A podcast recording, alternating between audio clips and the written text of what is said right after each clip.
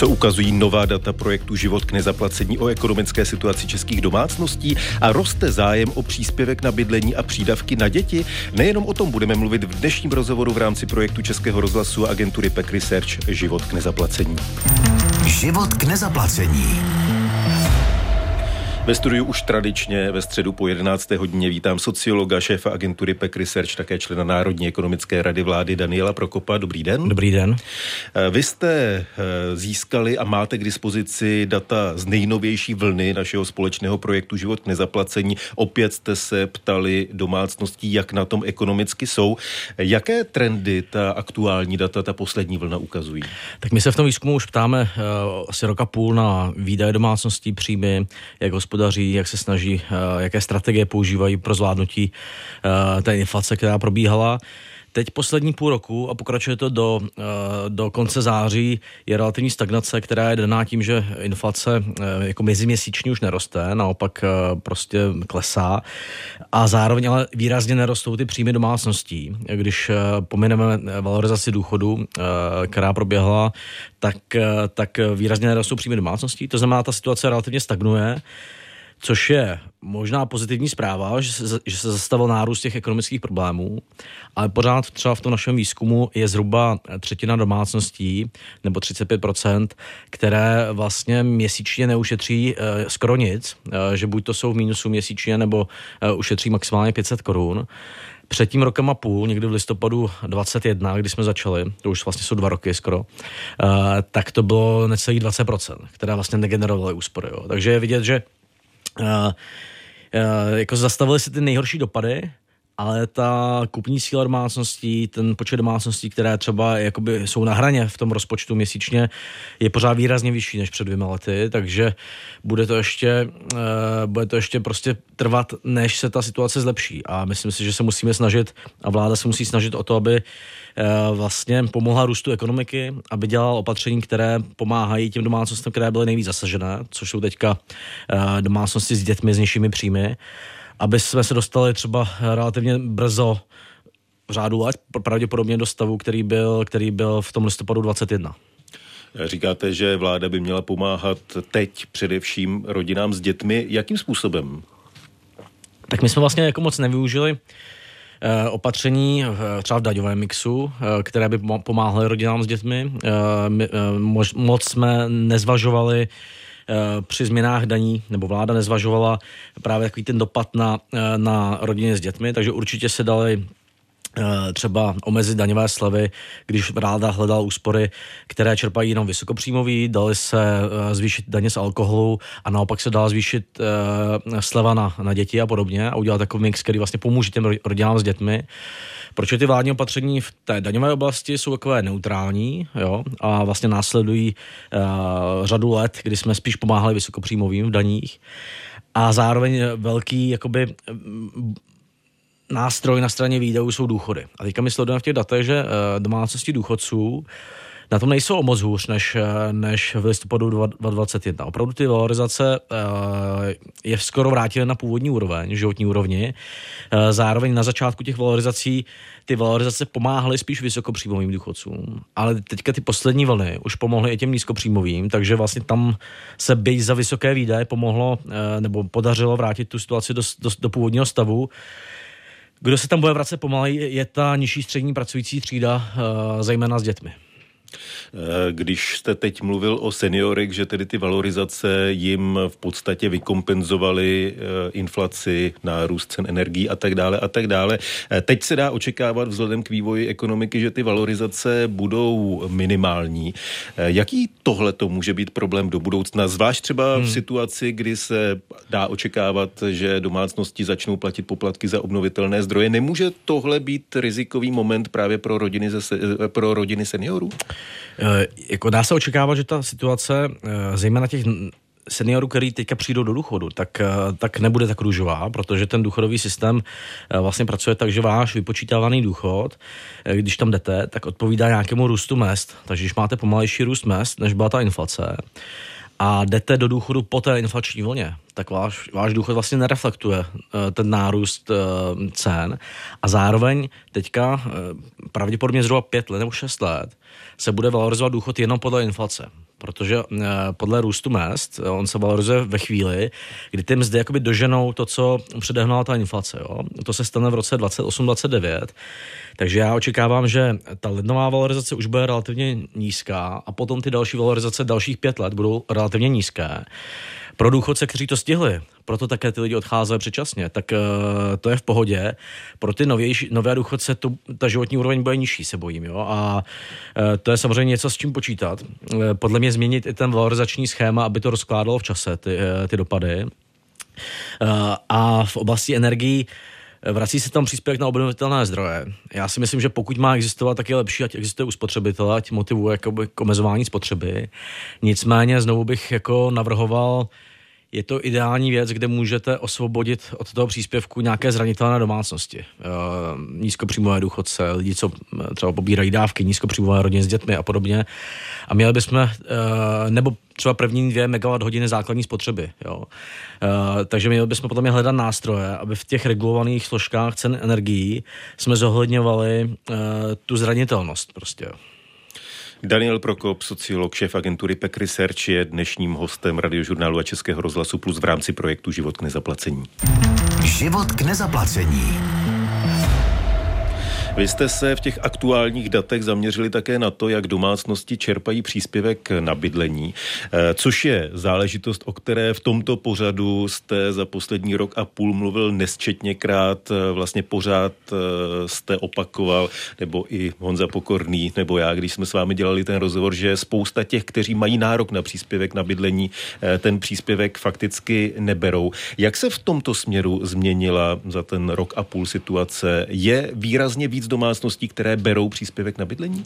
No, v našich datech, a odpovídá to datům uh, úřadu práce, uh, se oproti začátku roku 20, 2022 ten počet zhruba zdvojnásobil. Uh, narostl asi ze 3 na 6 a to odpovídá zhruba datům uh, tvrdým, že uh, příspěvek na bydlení bere asi 290 tisíc domácností. V poslední, když jsem uh, viděl ta data. Takže ten, ten, ten počet čerpajících výrazně zrostl. Na druhou stranu pořád je to malá menšina těch, kteří mají nárok. A zároveň je to jakoby malá menšina z těch, kteří, kteří mají nárok a mohl by jim to pomoct. Jo? Protože v tom příspěvku se stala spousta změn. Některé z nich jsme navrhovali i my na základě vlastně dat z tohohle výzkumu a ty velmi pomohly uh, na začátku roku 22, v průběhu roku 22, aby se k tomu příspěvku dostali nízkopříjmoví a uh, důchodci, lidé v malých domácnostech, protože pro ně ten přístup byl velmi limitovaný. A my opravdu sledujeme v těch našich datech, že v průběhu roku 22 pravděpodobně v souvislosti s těmi změnami eh, toho stropování uznatelných výdajů, tak výrazně zrostlo čerpání mezi eh, chudší polovinou domácností, mezi eh, samostatně žijícími seniory a podobně. Potom uh, přišly další změny na začátku roku 23, které podle mého názoru ten příspěvek možná až moc otevřely. Takže uh, změny, uh, jo, například v Praze už na ten příspěvek teoreticky máte nárok, i když má vaše čtyřčlená rodina čistý příjem 80 tisíc. Takže ta skupina je prostě velmi široká.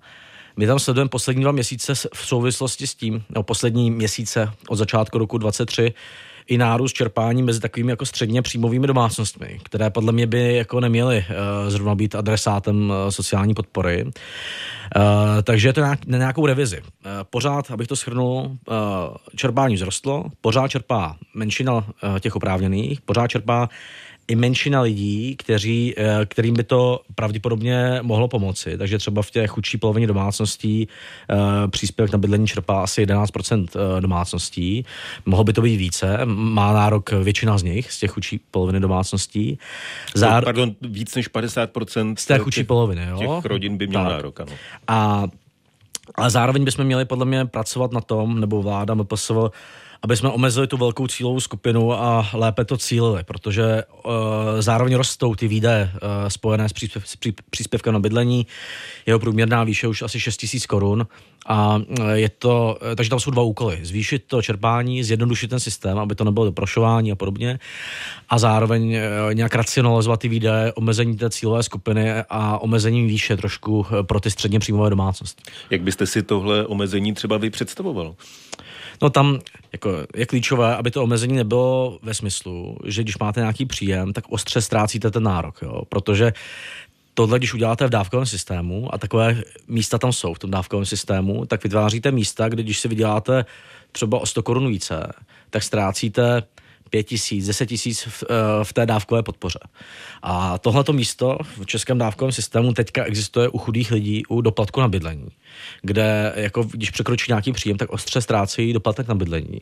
A to obrovsky motivuje uh, udržet si ten svůj příjem pod nějakou hranicí, pracovat na černo a podobně. Nesmíme v tom dávkovém systému dělat uh, takovéhle skoky. Jo? Takže tam je jako uh, možné my navrhujeme MPSV a MPSV na tom pracuje, eh, udělat systém jako mizení toho příspěvku rychlejšího u těch eh, středně vysokopříjmových. Eh, vy jste říkal, že v Praze na ten příspěvek na bydlení mají nárok i čtyřčlené domácnosti, které berou 80 tisíc čistého. Když se na to podíváme celkově, jak velká část domácností tedy v tuto chvíli má nárok na příspěvek na bydlení? Dá se to odhadnout? Začínalo to, uh, začínalo to v roce 21 zhruba na 19%, potom to zrostlo na, eh, na zhruba 24-25, dneska už to je podle našich dat uh, jako výrazně přes 30%, takže je to většina lidí v nájmech. Jo, ta skupina už je hodně otevřená. Na druhou stranu je třeba říct, že pro tyhle lidi, ty středně vysokopříjmové, je ten příspěvek zanedbatelný, jo? on pokrývá, takže jako nemá cenu čerpat a větši, drtivá většina z nich ho ani nečerpá prostě, jo? Takže eh, bych nechtěl nějak demonizovat, že to eh, extrémně čerpají eh, středně příjmové rodiny, to je opravdu výjimka eh, z těch rodin nebo domácností s příjmem nad medián, tak v našich datech eh, se po, asi 2%, 2% z nich deklarují, že čerpají příspěvek na bydlení. E, ale je to něco, kde vlastně e, by ty výdaje šly zbytečně prostě. Jo? A pokud je cílem ten, tu podporu zjednodušit, tak zároveň musíte líp vymezit, komu eh, náleží. Eh, my jsme tady mnohokrát mluvili o důvodech, proč ti, kteří mají mm. nárok, kterým by to pomohlo, tak nežádají o příspěvek na bydlení. Eh, máte z těch dat nějakou odpověď na to, co je tím důvodem, proč nežádají, nebo dá se z něčeho usoudit, jestli je to kvůli složitosti eh, toho, jakým způsobem se žádá, nebo obavy z toho, mm. že to je složité, nebo jestli stále hraje roli to, že o tom třeba mnozí nevědí? To je takový jako uh, souběh těch důvodů, složitost. Ve chvíli, kde je to složité, je to jednodušší než před dvěmi lety teda, což se projevilo asi v tom čerpání. A ve chvíli, kdy to je složité, tak větší roli hraje to, uh, jako že se nechcete uh, o to doprošovat. Prostě, když je ta podpora jednoduchá, tak tak, tyhle, ty, tak stigmatizace nehraje takovou roli. Prostě. Řada rodin o tom neví podle těch našich dat, protože jako si neuvědomujeme, jak se rozkročil ten, uh, díky to, té valorizacím a podobně životního minima, jak se rozkročila ta skupina, která má nárok. A to se netýká jenom příspěvku na bydlení, třeba přídavek na děti, podle nás uh, dneska na něj má nárok uh, nějakých 40 až 50 rodin s dětmi. Uh, je ho necelá 40 až 50 procent. procent. pardon. A čerpá ho má menšina z, těch, z těch rodin s dětmi, jo? zhruba nějakých 12% rodin s dětmi ho čerpá, nebo 10. Takže tam taky ty rodiny často neví, že uh, mají na tu podporu nárok. No a teďka je samozřejmě otázka, jestli vlastně ta pomoc má jít přes tu podporu. Jo? Já si myslím, že uh, jsou, jsou dvě, dvě cesty v Evropě. Jedna cesta, polská, německá, dánská, je, že ten přídavek dá vlastně všem rodinám nebo skoro všem prostě, nebo maximálně nějak klesá, dostane to ke všem, je to hodně plošná věc, Eh, a potom třeba eh, jakoby tu příjmovost zohledňuje v daních, že má progresivní daně a podobně. Eh, druhá cesta je ta naše, že jako máme omezené ty dávky na nějakou cílovou skupinu, ale nedokážeme to k ním dostat. Jo? Takže my si musíme problém uvědomit, vybrat si jednu z těch cest, nějak si dobře definovat tu cílovou skupinu a dostat to skoro ke všem těm lidem a nebo jít právě cestou jako větší plošnosti a zohledňovat uh, tu, tu, tu sociální situaci třeba v daních. Jo. Sociolog Daniel Prokop zůstává dnešním hostem v rámci projektu Život k nezaplacení. Život k nezaplacení. Když jsme teď mluvili o přídavcích na děti, zeptám se ještě na jednu dávku nebo na jeden příspěvek, na rodičovský příspěvek. Poslanecká sněmovna aktuálně jedná o jeho zvýšení. Vláda navrhuje nárůst z 300 na 350 tisíc. Opozice včera přišla s návrhem nebo podala oficiálně návrh na zvýšení na 400 tisíc. Bylo by to podle vás rozumné? Bylo by rozumné zvýšit to ještě víc, než navrhuje vláda? Já si myslím, že ne, že za teda jako fiskálně to je nerealistické, eh, nemáme na to peníze prostě. Eh, druhá věc je, že u nás ta podpora finanční rodičů už takhle je relativně vysoká. Jo. A co stagnuje, je dostupnost školek. A ten příspěvek, příspěvek na bydlení má samozřejmě, pardon, příspěvek v rodičovství má samozřejmě pozitivní dopady. Ale když máte obrovskou podporu finanční, uh, zůstávat doma a zároveň nemáte ty školky, tak ani rodiče, kteří by se chtěli vracet, uh, tak samozřejmě volí tu strategii jako zůstat doma a vede to k dalším sekundárním nákladům, že vlastně se ty maminky a rodiče obecně vrací pozdě uh, na trh práce, oni ztratí v té kariéře tolik let, že už to nikdy nedohoní. Eh, platově uh, oproti mužům, třeba ženy. Má to jakoby obrovské i negativní důsledky. Uh, takže podle mě ty peníze by měly jít zejména do dostupnosti školek, protože máme garanci od tří let a ta garance je taková fiktivní. V řadě míst republiky se nedostanete od tří let do školky. A já si myslím, že teda klíčové řešení je, aby obce, které mají garantovat ty místa, aby je skutečně garantovaly a aby tam bylo nástroj například, že ve chvíli, kdy ta obec nezajistí to místo ve školce, tak doplácíte příspěvek na bydlení po tu dobu, kdy nezajistila to místo těm rodičům.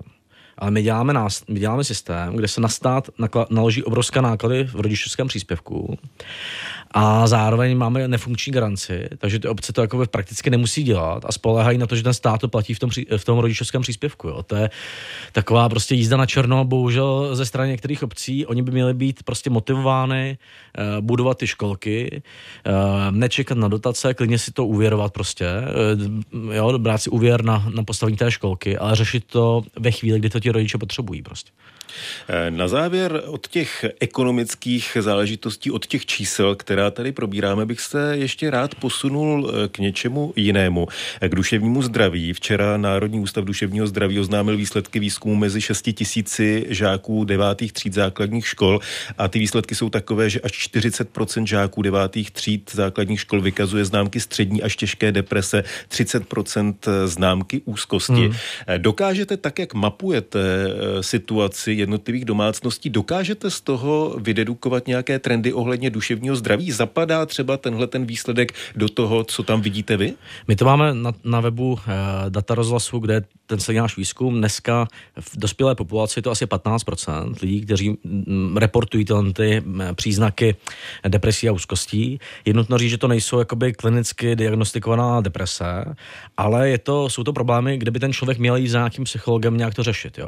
Mezi dětmi je to ta výrazně častější, jak jste říkal, kolem 40%. Uh, ne všichni mají teda jako klinickou depresi, ale měl by, měl by to někdo řešit v té škole s nimi. A teďka je problém, že my máme v republice snad 90 uh, eh, dětských psychologů a podobný počet dětských psychiatrů prostě. Máme extrémně nedostatečnou tu péči o duševní zdraví. A zároveň jako není to moc uh, běžné ve všech školách, že by se řešilo to duševní zdraví, protože to by samozřejmě měli řešit eh, třídní učitelé, když to rozpoznávají, měl by to řešit, jsou takové mobilní týmy duševního zdraví, které, které si můžete zavolat, uh, školní psychologové, a bohužel všechny tyhle věci u nás fungují omezeně, protože třeba školní psychologů je tak málo, že to má asi 15% škol. Jo. Takže to je obrovský problém, který bude mít velké jakoby, sociální důsledky, protože duševní zdraví je mimochodem jedna z uh, typů nemocí, která nejvíc vyřazuje lidi uh, z práce. Má i velké jako sociální ekonomické důsledky, v té, zejména v té, jako dneska v té západní společnosti. A my se tam blížíme a u těch dětí to neřešíme. A myslím, že to neřeší moc ministerstvo zdravotnictví a že by na to mělo větší důraz uh, dát i ministerstvo školství. Uh, a že bychom i v té, jak jsme se bavili o tom, jak podpořit ty rodiny, tak bychom měli myslet na, na tohle, že to není jenom o dávkách, aby čerpali příspěvky a přídavky, kterým jsme tady věnovali dost času, ale aby taky byla jako nízkoprahově dostupná volnočasová činnost. Aby jsme nevyřadili ty děti z těch chudších rodin, z těch sportů a různých uměleckých kroužků, protože i podle našich dřívějších dat eh, eh, ta aktivita samozřejmě trošku pomáhá redukovat ty problémy v tom duševním zdraví. Jo? A jsou to právě chudší rodiny, kde se dneska kombinují nárůst problémů duševní zdraví v těch našich datech. A zároveň oni častěji deklarují, že nemají na ty volnočasové aktivity. Jo? Takže nebo že se na tom snaží šetřit a podobně. Takže, uh, takže to je věc, uh, jako investice do toho, aby ty volnočasové aktivity byly dostupné i v chudších regionech a pro, pro chudší rodiny je podle mě zásadní z hlediska ekonomiky těch domácností a zároveň z hlediska duševního zdraví těch dětí. Takže to je jedna z věcí, do které bych investoval. Nejde jenom o ty dávky, nejde jenom o ty daně, ale jde o to, aby eh, ty peníze byly takhle produktivně eh, v těch rodinách utraceny eh, pro, pro podporu aktivního života těch dětí. Říká sociolog, šéf agentury PEC Research, člen Národní ekonomické rady vlády Daniel Prokop, který byl, tak jak tomu bývá zvykem, hostem našeho pořadu Život k nezaplacení ve vysílání radiožurnálu a Českého rozhlasu Plus. Díky a zase brzy naviděnou, naslyšenou. Díky, naslyšenou. Od mikrofonu se loučí Tomáš Pancíř.